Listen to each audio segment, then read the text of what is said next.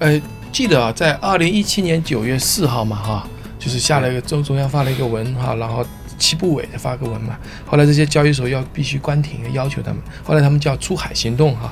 那那出海之后有了很大的变化嘛，哈，像那个这个有的就是不能用人民币了，对吧？或者不能访问了或什么的啊。这个申哥，你跟大家谈一下啊，就是就是这些交易所，呃，经过了这个九四之后啊，有些什么大的变化？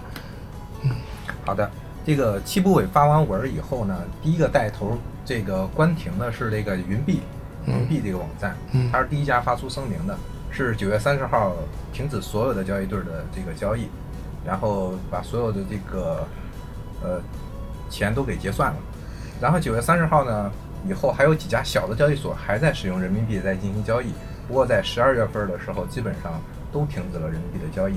然后大家九月四号以后集体就开始准备出海行动了。嗯，就是所谓的出海呢，就是把网站搬到国外去。嗯，因为国国内的时候，当时好多域名是无法访问的。嗯，就是用我们的这个俗话说叫强调了，这个域名被强了，就是你不能，你需要翻墙才能去访问。嗯，这就所谓的出海。嗯，实际上呢，那个好多交易所现在还是在中国在运营，只有一部分交易所是，嗯，呃。连公司都搬到国外去了，是真正的出海。那最早的时候，大家我们知道啊，就是大概用法币的嘛。现在现在好像不再用法币了，对吧？对的。那大概是怎样的一个交易？因为我记得以前我我最早是通过一个支付宝啊转账转到一个什么，呃，反正一个中介机构转到一个人的账户里面，然后在在这个叫代买嘛。现在可能这样购买已经不行了，或者说这个法币已经不大用了，是吧？对，现在。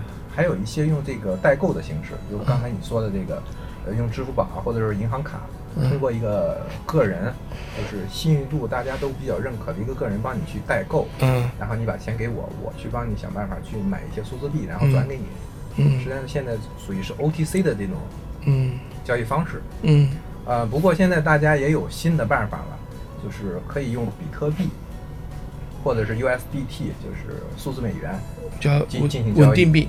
哎，对，所谓的稳定币，我们现在说的，嗯，还有一种方式叫平台币，就是很多数数字币交易所现在创造了自己的这个呃数字币，或者是用代币的形式，嗯，和这个比特币啊、以太坊进行交易。